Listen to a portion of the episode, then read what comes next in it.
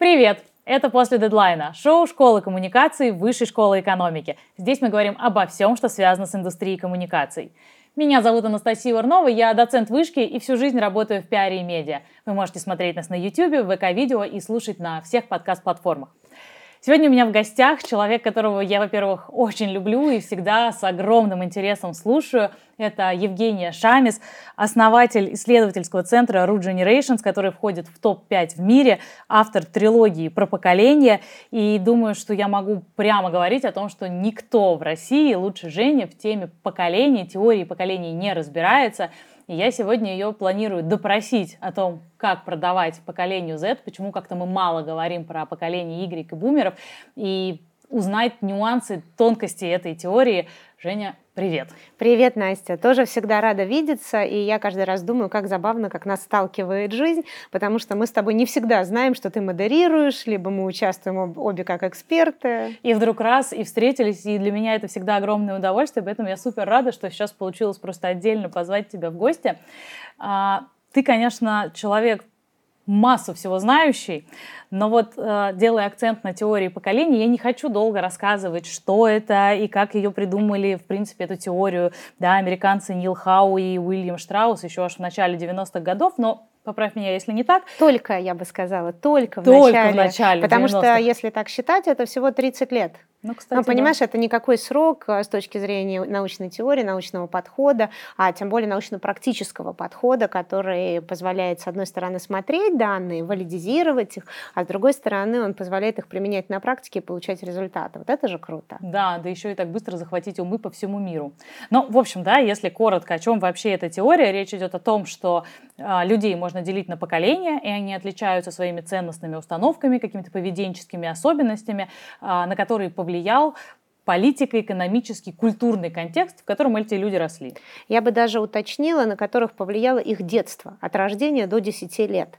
Потому что мы пытаемся все время, знаешь, перекинуть там подростковый возраст. Все, 10, ну максимум мы даем 12 лет до начала подросткового возраста. Все ценности или привычные сценарии действий поколений сформированы, и дальше происходит чудо, они остаются с нами на всю жизнь. Мы только под них, знаешь, так их адаптируем, и у нас а, проявляем силу этих вот ценностей, этих сценариев, но все, они уже практически не изменятся. Интересно, есть же популярная книжка «После трех уже поздно», а тут, получается, после десяти уже мало что сделаешь.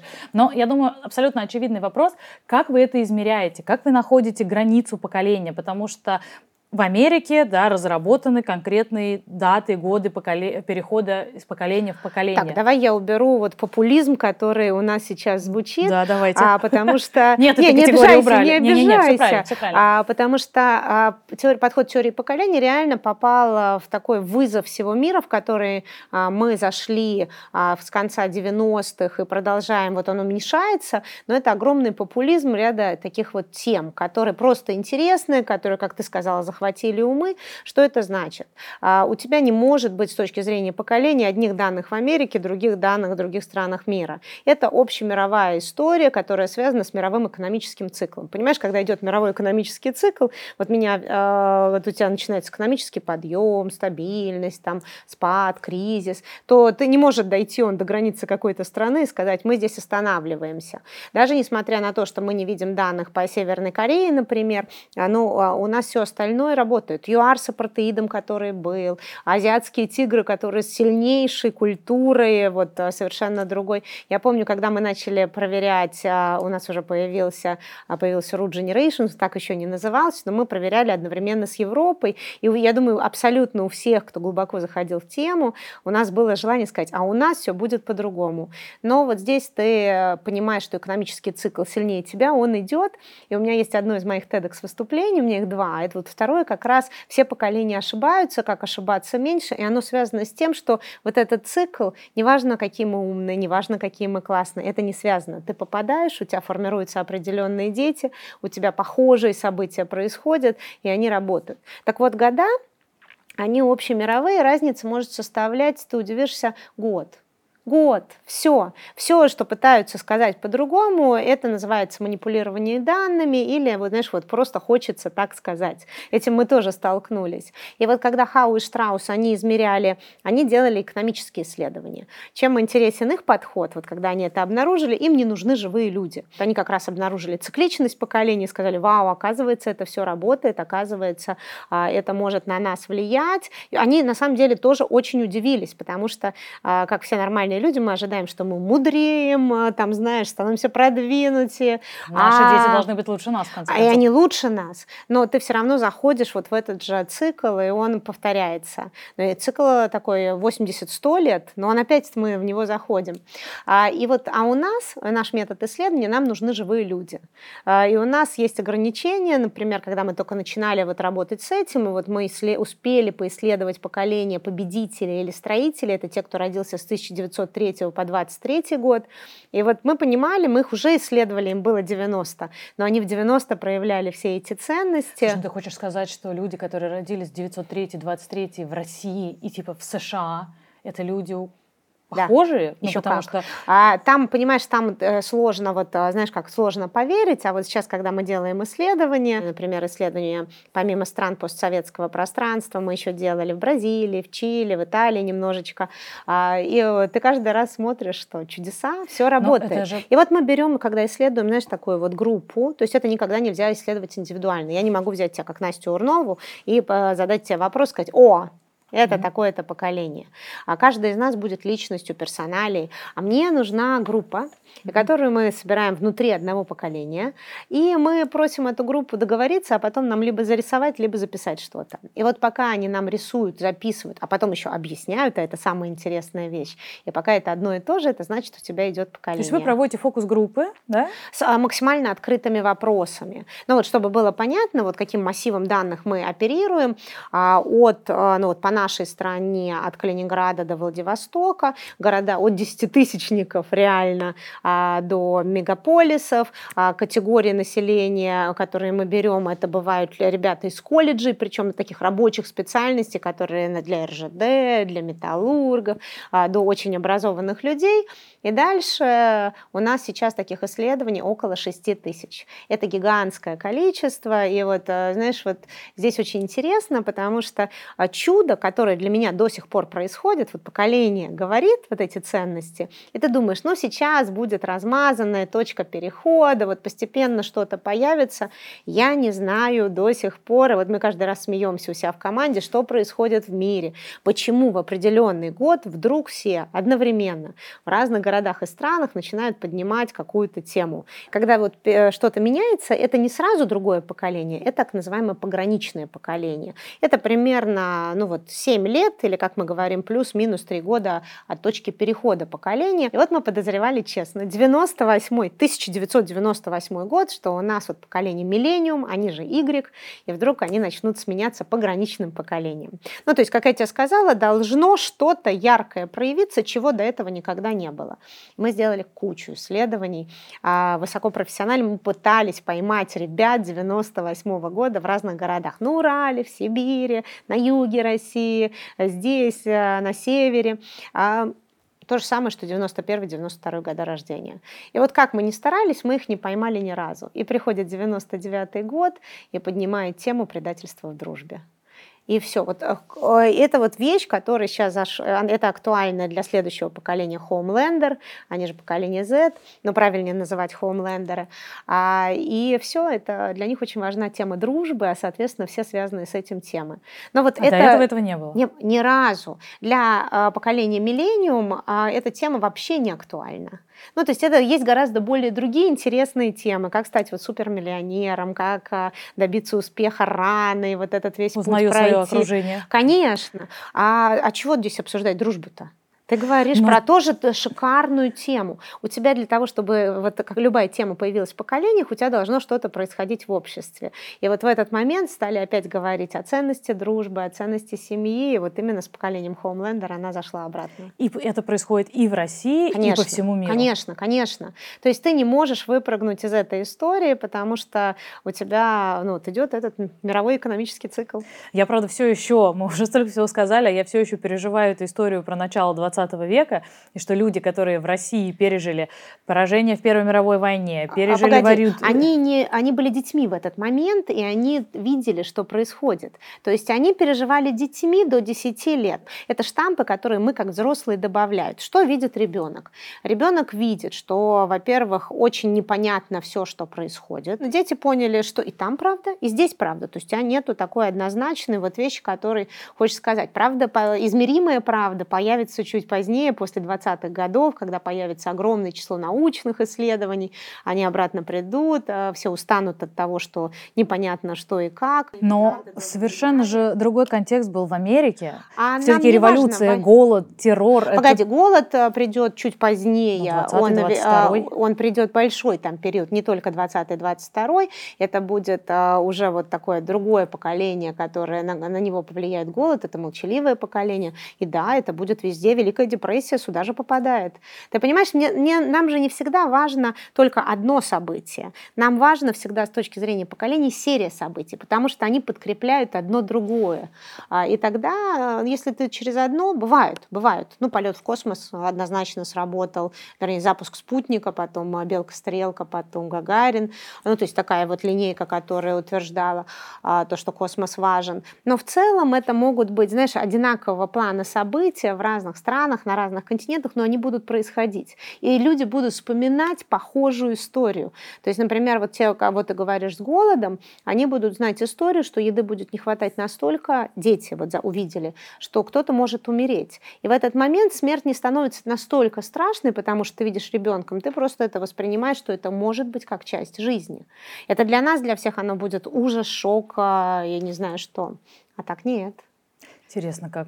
Но возвращаясь ближе к нашим дням, э, ты говоришь, вот вы задаете вопросы из разряда, что для вас счастье? Ну, и... счастье индивидуально, мы не задаем, что такое счастье. Мы задаем, что, что такое для вас успех. успех. Что такое для вас успех? А, что угу. такое успех для поколения Z и насколько он отличается Давай вот от тех, их назовем правильно. Хоумлендеры. Они хоумлендеры. А почему, кстати? А, потому так? что, ну вот, а, вот название Y и Z появились, потому что появилось одно название а, поколения X, 64-84 года рождения, которое попало, X это как, знаешь, неизвестное в уравнении причем с а, множественными решениями. А дальше просто продолжали, ну вот как окончание англоязычного алфавита, не латинского, а именно англоязычного, а, ну и привязывали.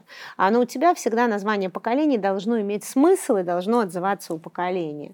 Ну вот X уникальный, вот такой ни на кого не похожий. А дальше правильное название миллениумы, конечно. А не миллениалы, потому что каждый раз, когда я говорю неправильно, меня Женя поправляет. Ой, слушай, да, потому что мы же тоже говорили в начале мы брали вот эту кальку, поскольку названиями единые для мира, были попытки в разных странах, у нас тоже там придумать поколение вишневого сада. Не работает, очень сложно, ты не можешь этим никак оперировать.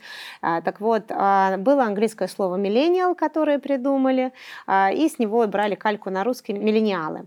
Но оно перестало работать. Более того, мы говорим о том, что оно абсолютно устаревшее и неправильное. Что произошло с этим словом? Слово «миллениал» по-английски означает «все родившиеся в течение тысячелетия. И тут возникает подстава. Потому что, во-первых, э, миллениумы, или они же поколение Y, родились с 1985 по 2002. А, и это в основном поколение родилось в прошлом веке, в прошлом тысячелетии. А в новом тысячелетии уже родились Homelander, а у нас еще 900 с лишним лет. Никакой важности нету. А вот а, уникальность для поколения, то, что они перешагнули из прошлого тысячелетия в будущее, а это очень редкая история. Ну, еще ждать 970, да, угу. сколько. То есть большой промежуток, который придется еще осваивать. И поэтому правильное название миллениумы, от слова миллениум вот мы отмечали. Переход, да, мы Такой говорим. вот именно тысячелетие. А, а за ними пошли хоумлендеры или вот пытались сказать Z, ну вот э, а, к Z мы придумали кучу таких когда-то раньше названий, мир продолжает использовать это название, но самому поколению не очень нравится, им нравится хоумлендеры. А почему? Как они себя ассоциируют с Хоумлендерами? Да. А потому что в слове Homelander есть слово «дом». Так. А home – это дом, land – земля. Это поколение, для которых ценность дома очень высокая. Они сразу начинают улыбаться вот в разных городах. Они говорят, да, дом, и с удовольствием нам про него рассказывают. А, ну вот, а, Интересно, а, просто, казалось бы, это вроде должны быть адепты шеринговой экономики, которые... Миллениумы. Вот смотри, что происходит всегда? У нас путаница происходит с поколениями. Адепты шеринговой экономики – это у нас одно поколение, это миллениумы, рожденные в 90-е. Ну вот легкое будет для mm-hmm. всех а, возможность ориентироваться. 90-е годы рождения – это прям миллениум миллениума. А здесь нет.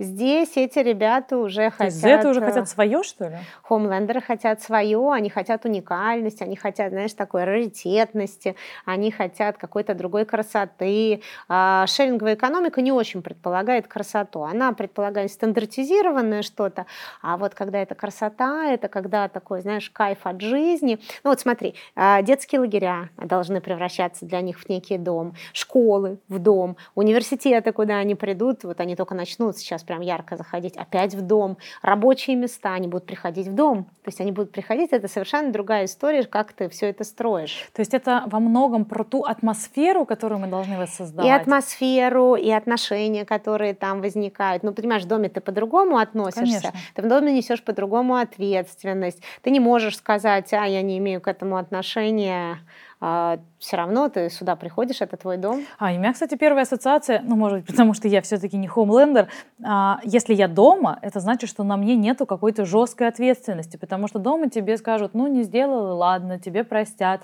кто-то тебя прикроет. Но ты сама, знаешь, как ты сам, ну, в доме вот хомлендеров ты сама уже вложишься, чтобы это было хорошо. И у нас абсолютная проблема с этим поколением, я думаю, меня многие сейчас поймут, это срач дома. Смысле, и у меня нету, или у меня нету другого слова. Это вот именно а, когда вот нынешние дети, ну вот все столкнулись родители, но сейчас только на маленьких детях это уходит где-то где-то лет до 7-8, а до этого это прям вот знаешь такой вот, где стоишь, там фантика роняешь. А, не доносишь стаканы, а, чашки, ну то есть вот, а, ну там других куча вещей, ну вот нашлась, но идет абсолютно постоянный диалог, а погодите, откуда такой срач? Его, ну всегда есть беспорядок, но слово срач мы не говорили никогда. А это именно вот уникальная история, которая сейчас закончится, и на которой хомлендеры тоже поймут, что вот это устраивать дома нельзя. То есть это прямо поколенческая характеристика ну, да, мы... устраивать вот этот кошмар дома? А массово. Смотри, что значит поколенческая характеристика? Это значит не один, не два примера, а когда очень большое число примеров внутри поколения. Это не значит, что абсолютно все, но большинство Сто То есть ты хочешь сказать, что у миллениумов такого не у было? У вас не было такого. У нас не было, как у иксов. Не была ты у меня дома, конечно, когда я была маленькой. Погоди. Я, я понимаю, я было. единичный пример. И, угу. и у тебя все равно этого не было. Понимаешь, ты все равно знала, что фантик нужно донести как минимум до стола. Не, ну конечно. Вот в, в этом разница. Не, ну это то есть, понимаешь, это... Э, это варварство какое-то. Здесь возникает огромный конфликт а, вот с моим поколением X, а как раз что вот возникает, знаешь, вот этот вот у Иксов был договор, договор с родителями на уборку дома. И для нас это вообще кошмарная, страшная, невозможная ситуация. Но она уйдет сейчас, потому что не, все в шоке. Ну, у меня есть... ребенку 4 года, она уже сама идет выкидывать Я тебе говорю, мусор, до, да? вот до 7 лет уже все, дети начали слышать, а вот а, у нас есть прекрасный где-то 8-9, и вот лет до 15-17. Вот это, это как раз категория, которая сумела проскочить. Ты сказала, что вы работаете еще с компаниями. Действительно, ведь э, эта теория имеет огромный такой прикладной потенциал. Что вы делаете? Каким образом это приносит деньги компаниям? Четыре направления. Это управление, и управление для руководителей в первую очередь, и для HR уже вот во вторую, я бы сказала. Это стратегия, потому что тебе вот, а, когда уже встраивается человеческий капитал, либо какое-то, знаешь, а, занятие ниш, рынков, подготовка людей, особенно в длинных специальностях, сложных специальностях, где требуется большое образование.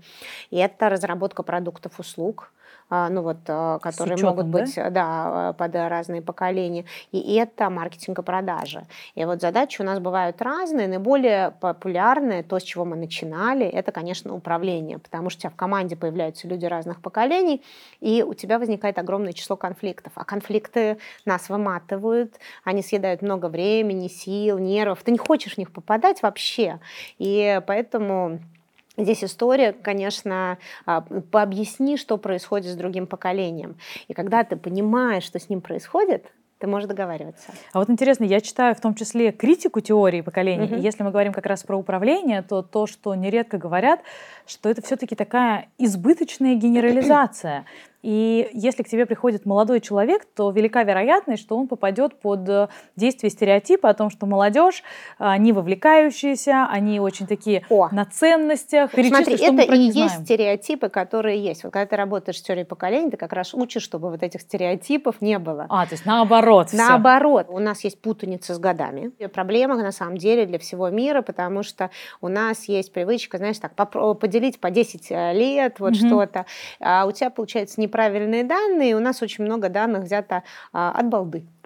Вот прямо и это проблема, и вот сейчас прекрасно Homelander меня радует, у них одна из ценностей наука и детализация, и проверенные данные, с ними все можно договариваться уже, они начинают проверять, они ищут лучшие источники, первоисточники, ну им, знаешь, так очень э, промыли мозги во всем мире, что это Это важно. очень интересно, то есть получается, что тема работы с fake news и необходимостью проверять, кто тебе сказал, она все-таки в голову попадает? А, она попала, там не только это, не только fake fake news. Там, конечно, попал и разговор про диссертации, которые копировали. Там попал разговор про то, что появилось много наук, и нужно было все проверять. Я считаю, вишенкой на торте для нас, для всех была ковидная история, когда было понятно, что тебе нужны научные данные, которые бы помогали бороться с этим заболеванием. Но хочется верить, потому что у меня лично было ощущение, что там, если мы берем пример ковидной истории, что это мнение про научные данные разделяла какая-то очень небольшая прослойка людей, которые объединял скорее не возраст, а образовательный ценз. Образовательный ценз плюс дети. Все, понимаешь, вот у нас э, с точки зрения поколения нас очень интересует, вот, а, что услышали дети, а дети услышали, ты не можешь справиться с ковидом, ты не можешь справиться со сложными заболеваниями, если у тебя не участвует наука. А что такое наука? Это проверяемые, валидизированные, там, знаешь, данные. Но я тебя немножко перебила, потому что ты как раз начала рассказывать о том, какие еще есть стереотипы про поколение Z или хомлендеров, и что это не совсем так. Значит, ну ребята вот смотри, хотят... А, э, они хотят э, проверенных, правдивых, информации а, такой валидной информации, когда ты можешь а, привести доказательства, когда у тебя не важнее публично просто заявить что-то, а важнее сначала проверить, и ты знаешь, что у тебя могут быть разные данные, и ты начинаешь искать и работать с нюансами. Это очень интересная история. Понимаешь, вот что с поколениями, вот почему критика поколений а, путают года, а второе путают, приписывают свои опасения или какие-то не те данные другому поколению. И отсюда у нас появляется появляется куча ловушек, ну, например, а, ну вот молодежь, вот э, рожденная в 90-е, это поколение снежинок, супер хрупких. А, они, конечно... Рожденные в 90-е Да, про, про вас, про вас, да, эта история, Нифига которая... себе, мне кажется, это все просто такие ломовые лошади, которые приходят и пашут, как не в себя, не жалуясь. Но при этом а, синдром самозванца ваша история. Абсолютно. И вот отсюда так возникает не дальше... снежинка, ты наоборот э, Нет, это как раз ты борешься, но от этого ты становишься более хрупким, можно можно, вот знаешь, как а, при условиях а, правильной манипуляции на этом можно круто сыграть. А дальше есть еще такая вещь, ты что-то услышал, и э, вот а, здесь работает поколенческая как раз история с миллениумами. У вас, вашему поколению продали идею публичности, что важнее быстрее заявить то, что ты услышал. Не важнее проверить а важнее заявить. И вот у нас появилось очень много таких историй, просто заявили. Ярко, красиво, там, а, а правда это неправда? Мне очень понравилось, на самом деле, еще то, что ты сказала а, по поводу того, что мы неадекватно проводим а, а, границу между миллениумами и хоумлендерами. Я поняла, что на самом деле очень часто, мне кажется, мы приписываем что-то этой молодежи из поколения Z, хотя на самом деле это те же самые миллениумы. Да, и вот когда ты уже понимаешь правильные границы и начинаешь их использовать, вдруг у тебя правильно набираются команды Вдруг у тебя работает твоя коммуникация, вдруг у тебя эти люди приходят и остаются, а, потому что ты правильно с ними все это сделала. Вдруг у тебя растет объем продаж, ну вот наша прекрасная одна из историй, компания списка Forbes, первая сотня, рост продаж во всех пилотных регионах а, плюс а, от 18 до 22 процентов. А что такого особенного? Потому что я читаю на самом деле много, да, про угу. то, например, как продавать поколению Z. Вот я сейчас вывалю на себя. О, давай, вывалю на тебя. Очень интересно. То, что я знаю, скажешь, правда или неправда. Значит, первое. А, они покупают не продукт, а ценности. Очень важно попасть в их ценности. Второе, они не приемлют такую прямо рекламу в лоб. Это должно быть все очень-очень нативно, очень нежно, с элементами построения комьюнити. То есть они должны чувствовать, что они внутри сообщества, Давай частями. форматы обратной связи. Остановимся пока на этом. Значит, реклама и ценности. И комьюнити, которое И, ты ну, вот, сказала, да, сообщество. да. Значит, сообщество – это ценность поколения миллениум. Мгм. То есть, понимаешь, вот сразу, то есть это Поехало то, что всё. происходит, это ребята из маркетинга, которые сами, ну как мы действуем? Мы же умные люди с тобой, Да. умные. вот Хочется что у верить. нас... ра- Я такая, да. Не, да, конечно, ну погоди. Все люди, а, я считаю, что мы все очень умные, ну то есть э, это прям очень крутая история. А, ну и мы поэтому мы пытаемся разработать решения, которые мы одобрим, которые сработают на нас. А не подходит, ты не можешь другому поколению предложить что-то твое. Мы, например, делали одно из исследований а, для правительства Татарстана, и была очень красивая история. Они сказали, ну мы же набираем молодежь, вот а, в комитеты по делам молодежи, которые работают в разных городах, они же смогут работать со школьниками. Но молодежь, которую набирали, это были миллениумы, а школьники это хоумлендеры. И у тебя миллениумы какие разрабатывают решения? Про Про себя. себя. И это нормально. Ну, то есть вот у нас всегда поколение, это когда ты начинаешь слушать другое поколение, договариваться, и тогда у тебя получается, вот, знаешь, сделать то, что они хотят. Так, то есть ну, хочешь мы- смешную Да, историю? хочу. А, рисуем а, образ города такого хорошего. Ну, вот два, у нас одновременно два поколения, миллениумы и дети, э, школьники 12-14 лет. Значит, и вот представляют школьники свою картинку, а миллениум говорит, о, классно, у вас там в середине зона для селфи. А что это? Они- так а, озадачились, говорят, вообще это скульптура известных мировых скульпторов, это вообще не зона для селфи, а рядом с ней библиотека. Понимаешь? И в этот момент вот тебе иллюстрация, то есть ты даже не можешь догадаться, что рисует другое поколение. Понимаешь, нам дети не рисуют зону для селфи. И им нормально, потому что они не хотят быть вот этими шоколадно-карамельно правильными. Они хотят быть настоящими, у них очень важная вот эта вот история, а, Похоже, ещё и искренними. А, а ты знаешь, умными, а, они скорее хотят образованными. Ну вот ты сказала, что значит э, потребность сообщества, и Сообщество комьюнити это это наша, а у них тогда что? А у них, ты знаешь, множество разных групп по твоим интересам, и им нужно это вызов сейчас для всех с точки зрения продаж вот а, поколению Homelander. Они объединяются в гигантское число групп, и никто не понимает, как зайти в эти безумное количество групп, потому что они 7 миллионов, 30 миллионов, 70 миллионов, они объединяют разные страны.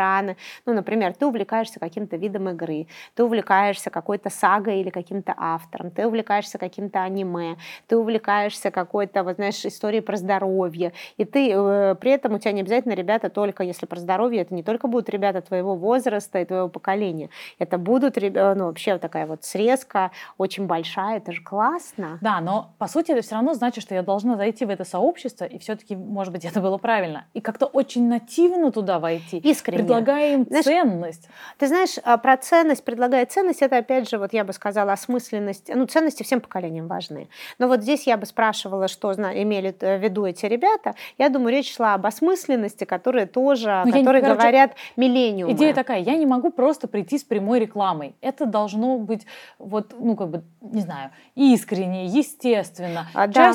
Коммуникации, потому что... Это ну, уже хоумлендеровская история. Они нам иногда говорят, нам нравится, цитируют, тупая реклама. В мире столько много всего умного, где нужно анализировать, а здесь вот нам иногда отдохнуть, нам ну- нужно потупить. Я рада, что ты сказала, что ценности важны всем, потому что я тоже каждый раз не понимаю эту историю, когда читаю, что не продавайте наиболее юному поколению че- через а, просто функциональные преимущества, продавайте через ценности. Я думаю, ну здрасте, Всем приехали. важны. Ну, Это всем давно так продают, это описано сто лет назад. И самый примитивный пример это Apple и iPhone, которые нам уже давным-давно продают через ценности. Ну, то есть, зачем их, знаешь, тоже с Apple и айфонами, это прям поколенческая история, их продали вам как миллениумом во всем мире. У меня были очень смешные истории. Я дочь инженеров, и у меня очень много друзей инженеров. И я в какой-то момент, ну, мне не зашел, к сожалению, вот э, Apple. И у меня студенты приходили, вот когда были миллениумы, у них у всех был Apple. И они приходили, они же за меня переживали, я в их глазах хороший преподаватель. Они говорили, Евгения Михайловна, а давайте мы вам все объясним, вы купите нормальный телефон, а не вот это вот ваше, что у вас. Для них, ну вот эта вот история, когда продали, знаешь, такую э, простоту, когда Стив Джобс очень круто сам сработал, а, и это, э, это, вот знаешь, когда на поколение могут повлиять вот такие герои, угу. Ну, я поняла, это тоже наша история. Ваша. И вот сейчас у нас в мире очень много вот рекламы, которую делают два поколения. Они делают иксы, ну, иксы сейчас ушли много на руководящие позиции, а на местах делают миллениумы. И поэтому мы видим сейчас очень много миллениумовской э, рекламы. Я бы сказала, что вот задача общемировая э, начать говорить с разными поколениями, а для этого в команду нужно притащить вообще людей из очень разных поколений. Это, кстати, один из моих вопросов. Все почему-то, я уже не знаю, сколько лет только и делают, что говорят про поколение Z. Ну, именно именно так, да, поэтому говорю не хомлендеры. А у меня такое ощущение, что бэби-бумеры или те же самые Про всех забыли, да? Они как будто бы уже с рынка вышли. Да вот они, эти люди, у них тоже, ну, кстати, В нашей есть. стране больше всего денег, э, ну, самое большое поколение это иксы, и э, Почему сейчас мы... они держатели э, больших средств. Почему ну, мы не говорим про них? остаются большим поколением, больше, чем поколение миллениум на переписи последней, и они тоже, знаешь, вот держатели уж точно хороших средств. А компании, кстати, корпоративные заказчики обращаются обращают на них внимание или на тоже всех. все хотят, ну, давайте нам молодежь? А, нет, был момент, когда нужно было, э, нужно было привлечь молодежь. Сейчас как раз вот очень много заказов, что и вообще очень много задач, что у тебя должны быть разные поколения. Это от ну, большинства от 35 и выше, и средний 44-45. Вот мы сегодня были на встрече. Все, ну, то есть тебе нужно уметь работать, а 44-45 это иксы. Тебе нужно сделать, чтобы это поколение не ушло, тебе нужно сделать, чтобы что-то там происходило, то, что удовлетворяет этих ребят. То есть задача вот уметь работать, уметь разговаривать, уметь переупаковывать под разные поколения. Не менять, а именно вот задача, которая будет переупаковки. А насколько иксы, кстати, вот отлично, потому что мы обычно миллениумов сравниваем с хомлендерами или зетами, а иксы насколько отличаются? Иксам легче с хомлендерами. Да? Икса у иксов больше совпадений. Там есть такая интересная закономерность. Через поколение больше совпадений. Соседние поколения всегда самые конфликтные, но поэтому у нас сейчас самые яркие... и детей, конф... да, отсюда? Нет, нет, нет. Вот знаешь, вот мы прям отстраиваем людей. Отцы и дети — это там семейные ценности, родовые ценности. Вот прям нужно убирать. Но реально сейчас на работе основной конфликт — это кто? Соседние поколения, иксы, миллениумы. Придут хомлендеры, и вот мы уже видим, когда пограничные поколение приходит, 99-2005 года, это вот называют их миллениум хоумлендеры, и все, у тебя нам сразу точно приходит заказ, мы не понимаем этих ребят, и миллениумом сложно. Но я, кстати, сравниваю, конечно, смешиваю сейчас и продажи, и про работу, но я думаю, что это все нормально. равно одно на другое влияет. Мы недавно, еще и семью можно. Еще и семью тут можно при, приплести. Но мы, кстати, вот недавно как раз обсуждали, кто как работает что вот мы приходили на работу, и мы там фигачили. На нас можно было положить любой объем. Ты будешь его делать, пока не умрешь, и тебе в голову не приходит жаловаться. А современное, более молодое поколение, они такие, не-не-не, подождите, здесь задача на три человека время вышло, я пошел домой. А, Ты у меня начинаешь вызывать подозрения своим годом рождения. Я тебя не буду спрашивать, я потом спрошу, чтобы точно видеть. Но вообще это миллениумовская история, которая видна еще вот а, включая 99 В смысле, что не будем так работать? А, ну вот именно вот когда просчет времени, то, что у меня там все это должно быть, это вызов, потому что ну, проблемы и трения возникают у иксов и бэби-бумеров, потому что им не хватило какой-то другой другой вещи. Вот когда ты даже говорила про себя, мы фигачили там не знаю что, ты знаешь, я фигачила со смыслом. И я, у меня не было, у меня ни разу не возникало желания жаловаться. Вот а нам все миллениумы рассказывают про то, что они жалуются, что их вот там вот... Это, это и есть разница поколений. А у Нет, нас я был такой что другой... мы не знали, что можно жаловаться. Погоди, а нам не нужно было жаловаться. Нет, вот разница... Стой, нет. Вот смотри, ты это и не понимаешь, ты пытаешься это э, экстраполировать. Э, аж умное слово сказала. Э, на остальные поколения, а иксам не надо было жаловаться. Mm. Понимаешь, у нас мы, мы сами создавали себе такое крутое, прикольное пространство, в котором мы наслаждались. А если нам не нравилось, мы не жаловались, мы просто уходили. У нас другая стратегия.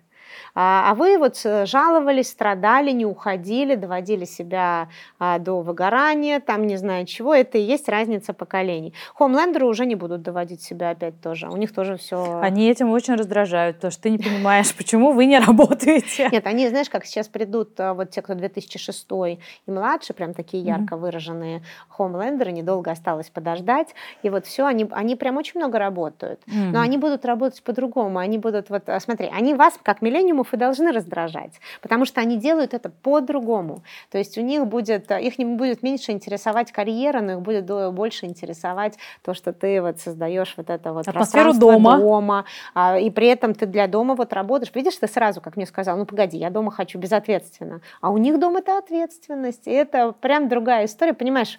То есть вот когда ты начинаешь исследовать поколение, у тебя вот эти кирпичики, ты на них смотришь, вроде мы все говорим одно и то же слово, а смысл за ним для поколения настолько кардинально разный. Ну вот знаешь, к чему мы придираемся, как иксы, к вам? Так. А, вы безответственные, Вообще, да, вы очень безответственны, и э, вы э, все время останавливаетесь, вы непрофессионально работаете. Все.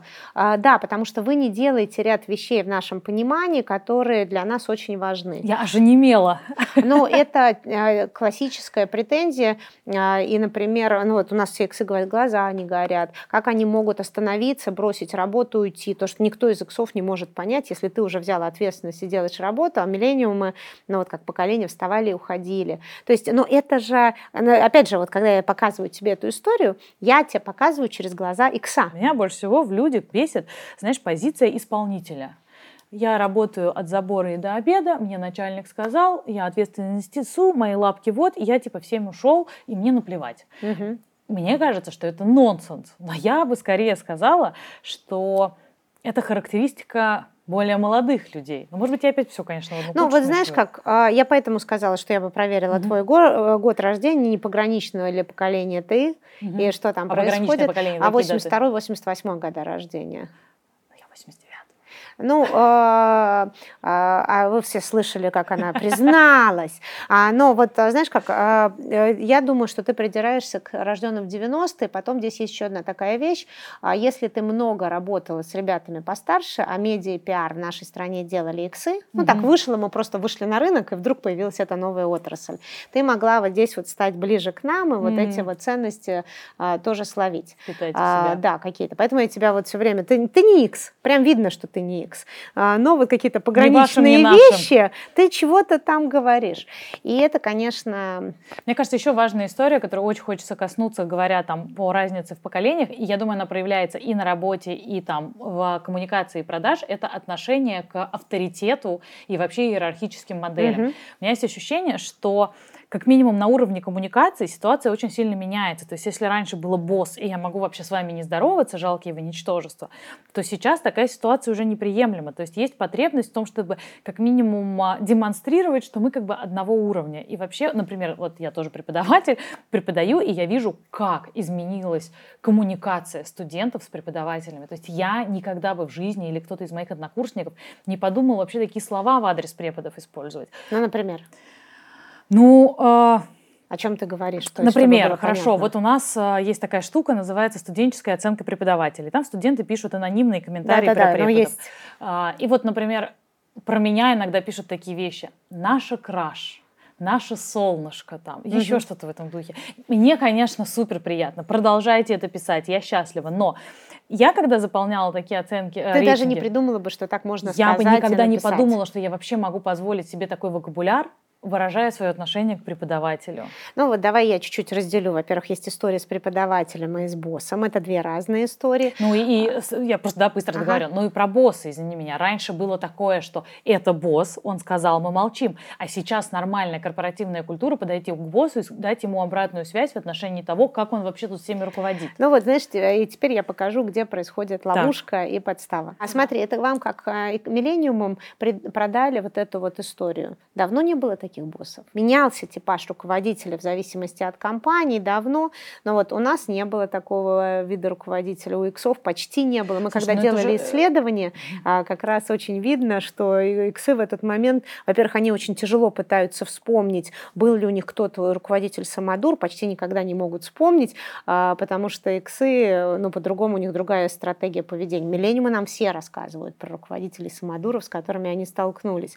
Бэби-бумеры тоже не рассказывают про руководителей самодуров, они, у них бывает там история уперся а, или что-то сделал, ну вот, а, и уже хоумлендеры не расскажут. Это вот, понимаешь, тоже такая интересная вещь, как нам рассказали, как меняется. А почему Но тогда... то, что появился, а, появился mm. запрос на большую обратную связь руководителя, а вот это Это прямо очень важная история. Ее привнесло ваше поколение. Пока просто не ушли, да, а... про самодуров. Но ведь это же недавно появилась риторика на тему того, что должен быть не начальник, а лидер. Не тот, кто говорит, что делать. Ну, погоди, она появилась давно. Вы, начиная с вашего детства, вам продали эту историю про лидерство. Короче, навешали нам на уши. Понимаешь, всем навешали. Я бы сказала, просто, знаешь, вот э, всем навешали, вам навешали, э, что еще нужно быть громкими. И у вас получилось, что вы про это начинаете гораздо громче говорить, чем некоторые другие поколения. Если бы все были, вот все поколения были прям такими супер публичными, мне кажется, мы как Земля сошли бы с ума. Ну, потому что это невозможно выдержать. Слишком шумно, слишком много разного шума. Мы очень много пишем а, про вот этот успех, про лидеров в книжке «В семье не без миллениума. Что делать поколению, которое меняет мир?» И нас все спрашивают, вы так назвали книжку? Это не мы назвали, это ваше поколение само придумало нам это название. Когда мы сказали, ну, неудобно, вы же понимаете, смысл, говорит, круто.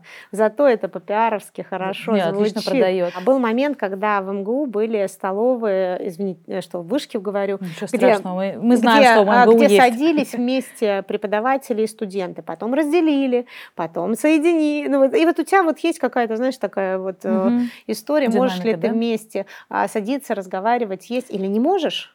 И как все-таки сегодня хомлендеры относятся к лидеру, к авторитету, к признанию у них, иерархии? У них нормально они относятся к иерархии. А, она их не напрягает. А, у них другие, знаешь, такие миры, в которых они будут а, разбираться и в которых они будут крутыми. А у них миры создателей миров. Ну, то есть, понимаешь, ну ты мне иерархию давай, не давай. Если я создатель мира, я эту иерархию придумываю. То есть и это совершенно другие ценности, которые показывают. У нас есть статья, а, мы ее сделали на Road Generations а, по результатам лонгитюдного такого исследования, какие профессии будут идти дети. Ну, на первом месте ученым, а на вторые а, ученые самые разные, которые они нам всегда называют, на втором создатели миров. И сюда входят и писатели, и создатели игр, и, соз, э, и создатели фильмов, сериалов, и создатели аниме, создатели, знаешь, композиторы, то есть создатели музыки. Им не надо конкурировать за лидерство. Каждый раз, когда с тобой разговариваю, моя картинка будущего становится чуть более яркой, чем она до этого бывала. Ну да, потому что, знаешь, мне кажется, мы в целом очень плохо умеем разговаривать про будущее. То вот это возможности, это риски, это вызовы. И вот как-то их уравновешивать. А мы очень часто уходим миром, вот давайте всех напугаем. То есть э, ты хочешь сказать, если возвращаться в начало, что это такая глобальная история поколенческая, и люди в этом смысле по всему миру имеют общие характеристики, что когда власть заберет поколение хомлендеров, так можно вообще подумать, что мир станет а, гораздо более дружелюбным и, простите за тавтологию, мирным местом. Погоди, это там накладываются уже другие Или реалии. Я уже тут... Э, ну, власть заберете вы. Вот, во-первых, мы ждем этого, потому что вот ты не зря говоришь про лидеров, про всех. Миллениумовские амбиции, забрать власть. Вот если говорить про наших сов, нам не так интересно идти в политику, она у нас не вызывает э, воодушевление или желание что-то поменять, а у вас она вызывает. У, ми, у хомлендеров уже тоже не очень вызывает. Знаешь, у каждого поколения своя роль, э, в кого мы пойдем. И эта история все еще про то, что поколение цикличны, или мы сейчас уже просто каждый раз описываем новое поколение, когда оно появляется? Не-не-не, конечно, цикличное. Нынешние дети хоумлендеры, они похожи на молчаливое поколение, которое родилось с 1924 по 43. А, вот, и там прямо такая... Чем, что у них общее? Ой, тот же интерес к науке. А вот про это я, кстати, вот прям рассказываю вот в этом выступлении на TEDx, о котором mm-hmm. я говорила. Там он начинает интерес к науке, это самая высокая ценность, которая науке появляется. Оба поколения сформируются на этапе мирового экономического кризиса, а когда у тебя кризис и ничего не понятно, тебе нужны какие-то, знаешь, такие э, доверительные данные. Наука сюда относится, потому что ты можешь измерить, сюда всегда относится здоровье, потому что что бы ни происходило, здоровыми вроде как надо оставаться. А сюда идет обострение, знаешь, такое укрепление этнических каких-то ценностей, религиозных ценностей всегда, потому что тебе нужны хоть какие-то системы в мире, которые меняются. И это все потом начнет гораздо более мягко снижаться а, в момент, когда мы пойдем на экономический рост. А это уже вот прямо на носу, и у нас прям, ты удивишься, у нас очень, мы, мы следим за совпадением, то есть мы прям понимаем, когда какие-то вещи будут происходить происходить. Мы не можем сказать, что именно, но мы понимаем, как они идут. Ну, мы конец 24-го, начало 2025 года ждем начала мирового экономического подъема. Неважно, насколько ты умная, классная, образованная, или вот э, мировой цикл — это история сильнее тебя.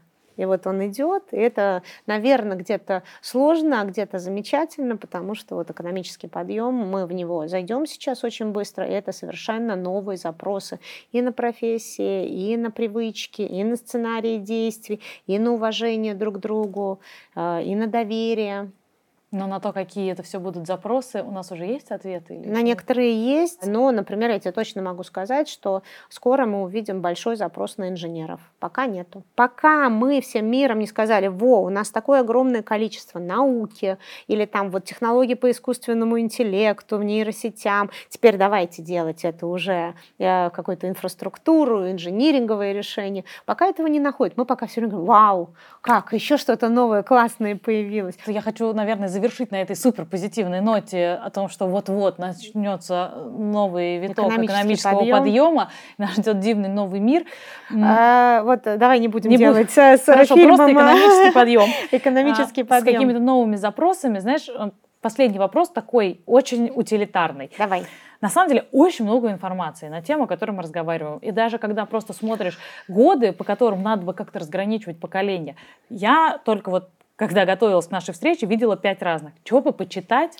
Значит, по годам рождения только нас, Root Generations. И, ваши а, и а, в книжках на сайте, а, и это не только для России, это и для мира. И вот дальше есть огромное число исследований, просто проверять, на какие, о каких годах идет речь. И если вы видите, что говорят вот про эти года, значит, забыли, что это другое поколение, и тогда все начинает работать, потому что основная ловушка сейчас, что перепутали года и предлагают решение, а потом говорят, а, оно не работает. А потому что а не потому туда. что не туда. Ну, то есть тебе очень просто, и как только ты начинаешь понимать, что это вот в то поколение, ты вдруг говоришь, вау, все работает. Это оказывается такое чудо. Вы можете почитать Хау Штрауса «А, «Четвертая волна» называется книжка. Я думаю, кого еще? Ну вот мне прям так а, а, нравится. А вот э, я думаю, давай подождем сейчас чуть-чуть, хомлендеры придут, и я думаю, у нас появятся хорошие вот команды. И э, Единственное, я дам рекомендацию, когда вы начинаете разбираться в поколениях. Начните всегда со своего поколения. Как бы вам не были интересны другие, всегда важно понять, а что у нас. Угу. Ну, вообще разобраться в себе святое дело. Жень, спасибо тебе огромное. Спасибо за то, что пришла. Как обычно, мне было супер интересно. А, ребята, а напишите в комментариях, к какому поколению относитесь вы и как по-вашему, чем вы отличаетесь от других людей, может быть, что раздражает в тех, кто помладше или постарше. Мы будем ждать, с интересом читать. Ну и подписывайтесь, ставьте лайки, делитесь этим выпуском с друзьями. Увидимся с вами после дедлайна.